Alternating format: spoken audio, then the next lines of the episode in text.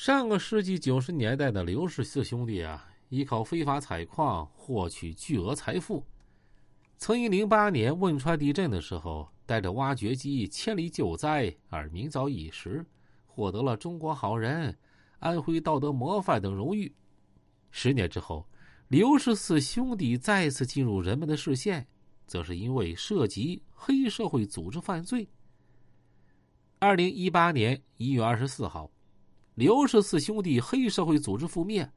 一九年九月十号到十六号，蚌埠市蚌山区人民法院公开审理了刘氏四兄弟黑社会组织三十四名被告人。刘氏四兄弟分别被判二十年到二十五年不等的有期徒刑，其他三十名被告人分别被判处两年八个月到十七年六个月不等的有期徒刑。这刘兆水啊！是四兄弟中的老大，三个弟弟都听他的。从上世纪九十年代起，刘兆水就开始贩卖砂石，后来成立了振兴路桥公司，承建修桥筑路工作。刘氏兄弟在当地逐步具备了一定的经济实力。新城口村周边小山众多，开山采石能够获取巨大利润，很快。刘氏兄弟呀，就盯上了。刚开始的时候，刘兆水在新城口大柏山石窝塘上建了一台老虎机，建在了上下山路口。石头不卖给他，就不让从旁边的路走。打石头的村民只能把石头低价卖给刘家。二零零四年前后，刘氏兄弟购买了大型机械设备，开始非法采矿。到二零一一年，从开采范围。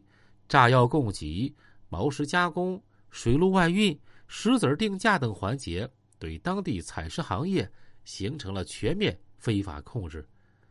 到二零一七年年底，刘氏四兄弟黑社会组织覆灭。十多年来，刘氏四兄弟及其他组织成员，在新城口地区利用组织强势地位，强行兼并其他采石散户。非法控制和垄断新城口地区采矿行业，通过以商养黑、以黑护商的手段，短短几年涉案金额就高达二十多亿元，严重破坏了国家矿产资源和生态环境。在非法开山采石、非法采矿过程中，刘氏兄弟违反安全管理规定，发生多起重大责任事故，造成陈永洲、马启柱。刘兆鹏、陆永成、周瑞等多人死亡，以及多人受伤，基本上啊，都是赔偿不到十万元了事儿。二零零八年汶川地震的时候，四兄弟带着挖掘机赶赴数千里开展救灾，而名噪一时，获得了中国好人、安徽道德模范等荣誉。从那个时候开始，村民们称呼四兄弟为大老板、二老板、三老板、四老板。而称呼他们的父亲刘克同是太上皇。村民们说，刘克同啊特别喜欢这个称号，还经常给村里人评事儿，大家都听他的。刘克同讲话那比政府派出所还管用啊！具有讽刺意味的是，在众多罪名中，刘兆水还有一个重婚罪，在与马世凤婚姻关系存续期间。他长期和李某以夫妻名义共同生活，并生育一女，如今呀，已经二十多岁了。二零一八年一月二十四号，在扫黑除恶专项斗争正式打响之际，蚌埠警方对刘氏四兄弟黑社会组织实施收网，打响了安徽扫黑除恶第一枪，成了中央政法委重点关注、公安部挂牌督办的重点案件。